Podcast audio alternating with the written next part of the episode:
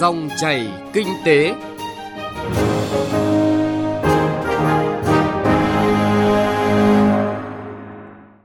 Biên tập viên Xuân Lan xin chào quý vị và các bạn. Mời quý vị và các bạn nghe dòng chảy kinh tế hôm nay với chuyên đề Hội nhập kinh tế theo chiều sâu, thách thức và cơ hội với Việt Nam. Trước hết, mời quý vị và các bạn nghe một số phân tích đáng chú ý về bối cảnh hội nhập mới đối với kinh tế nước ta. Căng thẳng thương mại Mỹ-Trung trong thời gian tới dù chưa rõ sẽ lan rộng tới đâu và ở mức độ nào, nhưng chắc chắn sẽ khiến Trung Quốc, công xưởng của thế giới phải thay đổi, khiến nền sản xuất và thương mại toàn cầu cũng phải thay đổi theo. Đây là điểm đáng chú ý và có tác động trực diện ngay lập tức với kinh tế Việt Nam. Bởi lẽ, Trung Quốc đứng trước sức ép phải cải thiện công nghệ, quy trình sản xuất nhằm vượt qua hàng rào thuế quan mà Mỹ áp đặt. Làm tốt điều này đồng nghĩa với việc cạnh tranh về giá với hàng hóa tương tự của Việt Nam sẽ gia tăng đáng kể. Điểm đáng chú ý thứ hai là hệ quả của làn sóng những biện pháp tự vệ hoặc thuế quan trừng phạt trả đũa lẫn nhau giữa các đối tác kinh tế lớn trên thế giới giai đoạn 2017-2018 có thể sẽ hiển hiện rõ ràng hơn trong thời gian tới. Rất có thể các dòng chảy đầu tư và thương mại toàn cầu sẽ bị biến dạng hoặc đổi hướng. Những chính sách công nghiệp thương mại, đầu tư nội bộ ở từng nước cũng sẽ thay đổi. Điều này có thể khiến cho hiện tượng khách hàng, giao cản thị trường, thị phần và cạnh tranh trên thế giới của hàng hóa xuất khẩu Việt Nam cũng thay đổi và chúng ta sẽ phải đương đầu với những thách thức mới khó lường hơn. Thứ ba là dưới áp lực từ nhiều phía, Tổ chức Thương mại Thế giới WTO, một thiết chế nền tảng cho thương mại và đầu tư toàn cầu trong suốt hơn 3 thập kỷ qua, đang đứng trước sức ép phải thay đổi. Có thể những khung khổ thương mại mới, các quy tắc đầu tư quốc tế mới sẽ được thiết lập trong thời gian tới. Việt Nam cũng đang đứng trước cơ hội có tiếng nói hiệu quả hơn vào quá trình hình thành quy tắc mới này, nhưng cũng sẽ phải đối mặt với thách thức trong việc thích ứng với các khung khổ, mô hình thương mại và đầu tư mới trong tương lai. Điểm đáng chú ý thứ tư là tiến trình của các cuộc cách mạng công nghiệp 4.0, xã hội 5.0 và kỷ nguyên số trên thế giới được dự báo sẽ phát triển mạnh mẽ trong thời gian tới với sự xuất hiện của mạng 5G, của trí tuệ nhân tạo, của Internet vạn vật. Do đó sẽ thay đổi từ kênh thương mại cho đến phương thức sản xuất và những mô hình kinh doanh mới sẽ ra đời. Và vì vậy, không chỉ các hoạt động thương mại đầu tư quốc tế sẽ thay đổi mà cả chính sách quản trị nhà nước, quản trị xã hội, quản trị kinh tế, quản trị hội nhập cũng phải được điều chỉnh, thay đổi để bắt kịp và tiếp tục thành công.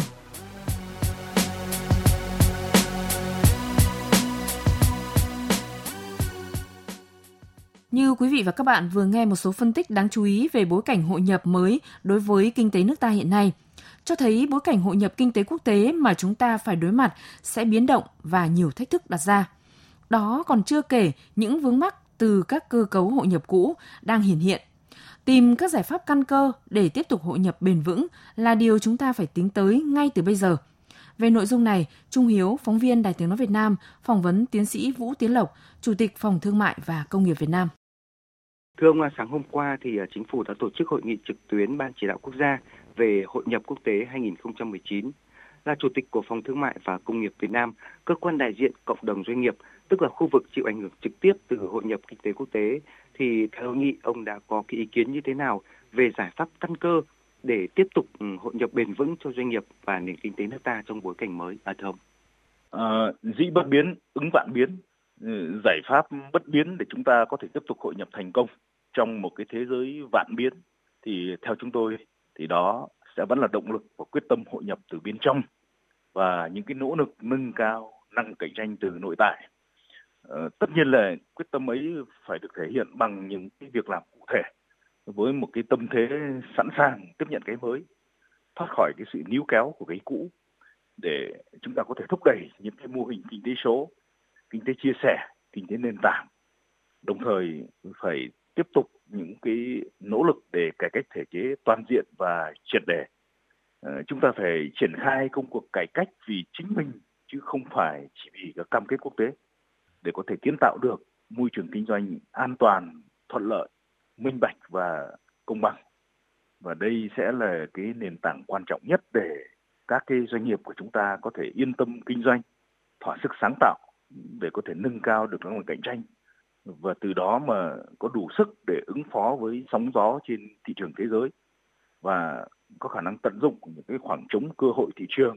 có thể được mở ra ở đâu đó giữa trận đồ của những cái căng thẳng thương mại đang diễn ra. Dạ vâng, trong những cái giải pháp căn cơ để mà tiếp tục hội nhập bền vững cho doanh nghiệp và nền kinh tế nước ta trong cái bối cảnh mới thì theo ông phải ứng xử như thế nào với các hiệp định thương mại tự do thế hệ mới mà nước ta đang và sẽ tiếp tục tham gia trong thời gian tới?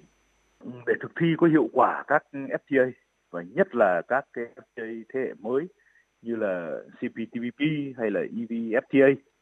thì ờ, chúng ta cần phải có một cái chiến lược bài bản và một chương trình hành động tổng thể và cũng đủ cụ thể đảm bảo phối hợp được các cái nỗ lực của tất cả các bộ ngành, địa phương và các cái doanh nghiệp và bảo đảm thực thi thống nhất từ trung ương đến địa phương để chúng ta có thể định hướng và tiếp xúc được cho các cái doanh nghiệp. Và cái quá trình xây dựng chương trình hành động như vậy thì phải hướng dẫn được các cái doanh nghiệp tận dụng được tối đa các lợi thế của FTA để các FTA không chỉ là con đường ưu tiên cho doanh nghiệp của chúng ta, có thể tiếp cận các cái thị trường mà còn là con đường vòng an toàn để doanh nghiệp có thể tránh được các cái vùng căng thẳng thương mại giữa các nước. Ừ, tôi rất tiếc là cho đến nay thì một cái chương trình hành động tổng thể và một cái chủ trương bài bản như vậy chưa được xây dựng và tôi cũng tin rằng hội nghị về cái hợp tác kinh tế quốc tế hôm qua thì cũng sẽ mở đầu cho một cái giai đoạn mới mà chúng ta cùng chung tay cùng góp sức với nhau để xây dựng và triển khai một cái chương trình đồng bộ như vậy. Vâng, à, thưa ông, để hội nhập thành công trong bối cảnh mới này thì à, theo ông, doanh nghiệp phải đóng cái vai trò và trách nhiệm như thế nào? Trong quá trình thiết kế các chính sách, ờ, chiến lược khung khổ, pháp luật hay là đàm phán thực thi các cam kết thì cộng đồng doanh nghiệp luôn là nguồn cung cấp thông tin để thực tiễn kinh doanh sống động để việc cân nhắc của các cơ quan nhà nước được bao quát được đầy đủ hơn. Ờ, cộng đồng doanh nghiệp cũng là cái nguồn cung cấp những bình luận thực tiễn hữu ích để các cơ quan nhà nước có thể cân nhắc được các giải pháp hợp lý và khả thi hơn. Và trong quá trình thực thi thì cộng đồng doanh nghiệp cũng là cái người cùng phối hợp để thực thi, để đảm bảo các cái quy trình nó luôn được suôn sẻ và hiệu quả. Cộng đồng doanh nghiệp cũng là cái người đóng vai trò giám sát, phát hiện những vướng mắc để các cơ quan nhà nước có thể điều chỉnh, để xử lý và khắc phục kịp thời. Và điều này vô cùng quan trọng trong một cái thế giới biến đổi không ngừng chúng ta đã đi qua một cái chặng đường ờ, dài thành công trên con đường hội nhập dù vậy thì cái đích đến vẫn còn ở phía trước với rất nhiều những cái thử thách và tôi tin rằng cái sự chung tay giữa các cơ quan chính quyền và doanh nghiệp với một quyết tâm hội nhập từ bên trong và những hành động hội nhập thực tâm thì đó sẽ chính là cái chìa khóa để chúng ta có thể hội nhập và phát triển thành công. Vâng, à, xin trân trọng cảm ơn ông.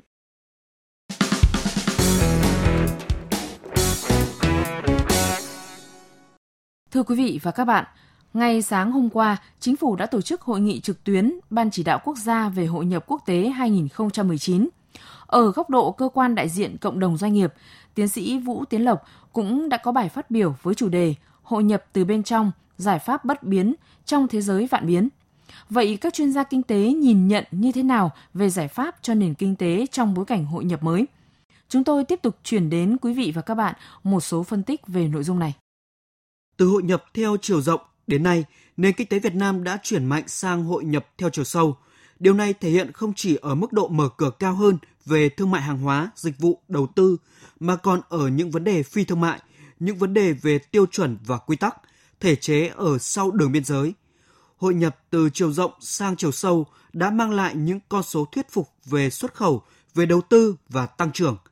Và quan trọng hơn là những thay đổi vô hình trong nhận thức xã hội, trong chuyển biến thể chế kinh doanh, trong cách thức điều hành nền kinh tế. Ông Nguyễn Anh Dương, trưởng ban nghiên cứu tổng hợp, Viện Nghiên cứu Quản lý Kinh tế Trung ương đánh giá. Tại thời điểm này thì Việt Nam không còn coi các cái hiệp định thương mại tự do là động lực chính cho cải cách nữa, mà cải cách cũng đã được xuất phát từ cái nhu cầu tự thân, từ chính chính phủ. Kể cả những giai đoạn mà CPTPP chưa được phê chuẩn hay EVFTA còn chậm thì Việt Nam vẫn cải cách. Và như vậy thì những cái hiệp định này nó không còn có tác dụng là buộc Việt Nam phải cải cách nữa. Nhưng dù vậy thì nếu như chúng ta chủ động cải cách theo các cái tiêu chuẩn tốt nhất của CPTPP và sắp tới là EVFTA thì có lẽ kết quả đạt được có lẽ còn tốt hơn. Chúng ta có cải cách là quan trọng, nhưng nếu cải cách theo cái thông lệ tốt nhất thì nó sẽ là còn ý nghĩa hơn. Các chuyên gia kinh tế cũng đánh giá mặc dù chúng ta đã có những bước tiến đáng kể về cải cách thể chế kinh doanh, nhưng vẫn còn một hành trình khá dài so với mục tiêu vào nhóm ASEAN 4, tức là 4 nước có nền kinh tế thuận lợi nhất trong khu vực ASEAN.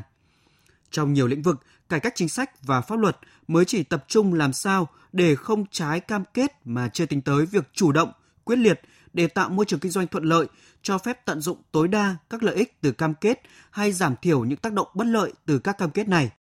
Chuyên gia kinh tế Lê Đăng Doanh đặt kỳ vọng. Có lẽ cần phải làm rõ thêm tức là những nỗ lực cải cách thể chế thế nào và cải cách thể chế làm sao để thực sự cải thiện được môi trường kinh doanh. Cho đến nay thì người ta hoan nghênh nỗ lực của Thủ tướng nhưng mà cái cắt giảm điều kiện kinh doanh thì chậm và chưa vào thực chất và cái tác động cải thiện đến doanh nghiệp thì chưa được nhiều. Điều nối tức nữa là chúng ta chưa tận dụng được hết các cơ hội mà quá trình hội nhập mang lại. Từ góc độ kinh doanh, các doanh nghiệp của chúng ta đã điều chỉnh tốt để thích nghi nhưng lại thiếu năng lực hiện thực hóa tối đa các lợi ích tiềm tàng của quá trình hội nhập mang lại để bứt phá để vượt lên. Con số sắp xỉ 2 phần 3 lợi ích thuế quan từ các hiệp định thương mại tự do bị bỏ phí là một ví dụ. Tỷ trọng ngày càng thấp và hiện tại chỉ ở mức dưới 30% của các doanh nghiệp dân tộc trong kim ngạch xuất khẩu mấy năm qua cho thấy các FDI đã tận dụng tốt hơn cơ hội kinh doanh so với doanh nghiệp nội.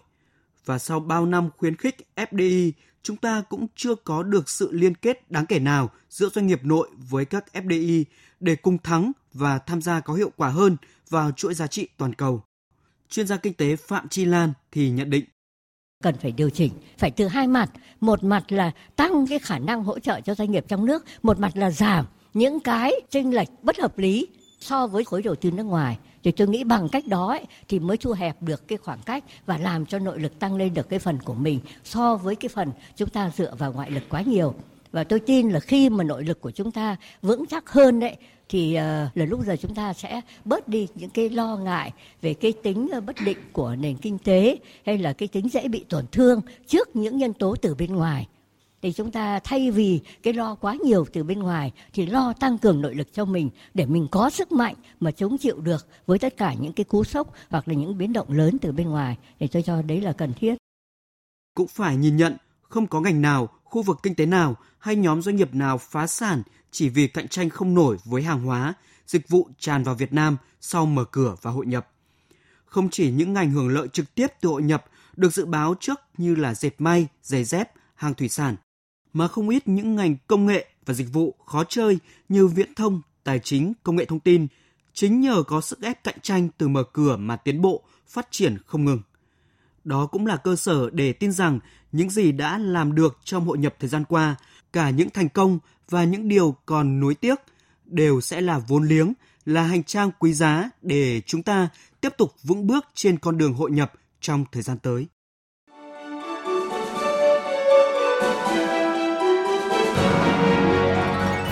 Dòng chảy kinh tế, dòng chảy cuộc sống.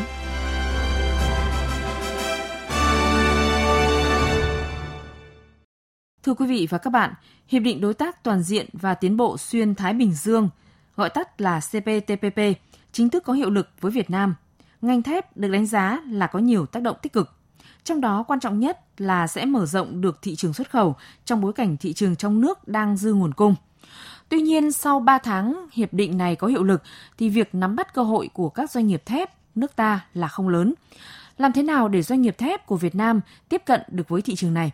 Đây cũng là nội dung bài viết của phóng viên Thành Trung, nhan đề Để thép của Việt Nam vào được thị trường CPTPP. Đây cũng là phần 3 của loạt bài Nhìn lại 3 tháng CPTPP có hiệu lực với Việt Nam, những đòi hỏi từ thực tế. Mời quý vị và các bạn cùng nghe. Ngày 24 tháng 4 năm 2019, tập đoàn Hoa Sen đã xuất khẩu lô hàng 15.000 tấn tôn trị giá 12 triệu đô la Mỹ đi Mexico tại cảng tổng hợp quốc tế Nghi Sơn, tỉnh Thanh Hóa. Đây là lô hàng tôn mạ lớn nhất xuất khẩu vào thị trường Mexico sau khi Hiệp định Đối tác Toàn diện và Tiến bộ Xuyên Thái Bình Dương CPTPP có hiệu lực. Đầu tháng 3 vừa qua, Tòa án Thương mại Quốc tế Canada đã công bố báo cáo cuối cùng về việc điều tra áp dụng biện pháp tự vệ đối với một số sản phẩm thép. Trong vụ việc này, Việt Nam được loại trừ áp biện pháp tự vệ dưới hình thức hạn ngạch thuế quan trong thời kỳ 3 năm. Trước đó, tháng 10 năm 2018, Bộ Tài chính Canada, cơ quan chịu trách nhiệm điều tra sơ bộ, đã thông báo áp dụng biện pháp tự vệ tạm thời dưới hình thức thuế nhập khẩu bổ sung là 25% với toàn bộ 7 nhóm sản phẩm thép. Việt Nam bị áp dụng biện pháp tự vệ với sản phẩm thép nhóm 2, thép không hợp kim dạng thanh và que. Ông Nguyễn Trọng Đắc, Phó Tổng Giám đốc Công ty Cổ phần Sản xuất Thép Việt Đức cho rằng, khi gia nhập CPTPP, nhiều nước có nhu cầu sử dụng thép thành phẩm chiếm tỷ trọng lớn, nhất là những thị trường mới của Việt Nam như Canada hay Malaysia. Khi hàng rào thuế quan được dỡ bỏ, doanh nghiệp của nước ta sẽ có nhiều cơ hội khi tiếp cận với những thị trường này.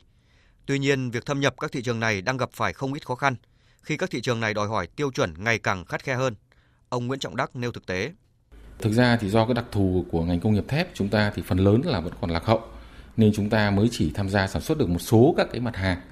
À, tuy nhiên thì còn một số mặt hàng đòi hỏi cái trình độ công nghệ cao như thép tấm rồi thép cơ khí chế tạo chất lượng cao thì còn hạn chế và đây chính là cái điểm yếu của ngành thép Việt Nam khi tham gia cái ờ, hiệp định CPTPP.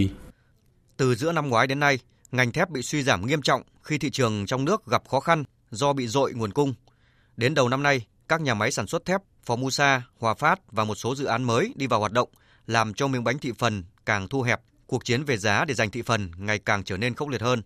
Ở thị trường tôn mạ, đại diện các doanh nghiệp nhận định thị trường năm 2019 càng khó khăn, các doanh nghiệp cạnh tranh khốc liệt do cung vượt cầu khoảng 3 lần, cung là 5 triệu tấn trong khi cầu chỉ 2 triệu tấn một năm. Không chiếm được thị phần trong nước, nhiều doanh nghiệp sản xuất thép tìm đường xuất khẩu ra nước ngoài, nhưng việc xuất khẩu cũng không hề thuận lợi bởi những hàng rào thuế quan.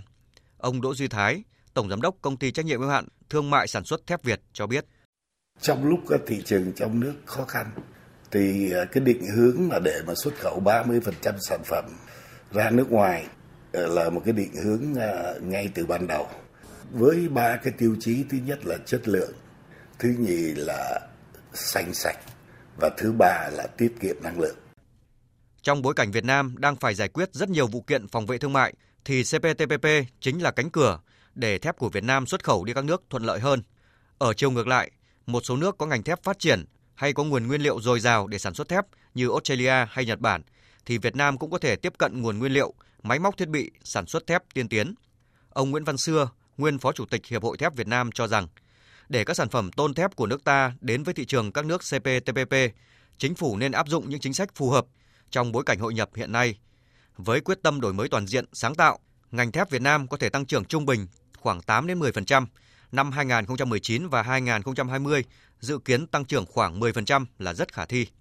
Ông Xưa cũng khuyến cáo các doanh nghiệp cần khắc phục những hạn chế, nhất là minh bạch trong sản xuất, kinh doanh khi xuất khẩu sản phẩm tôn thép ra nước ngoài, trong đó có thị trường CPTPP. Các doanh nghiệp của chúng ta thì cần phải có những sự chuẩn bị như thế này. Thứ nhất là đầu tiên là phải phải nâng cao cái hiểu biết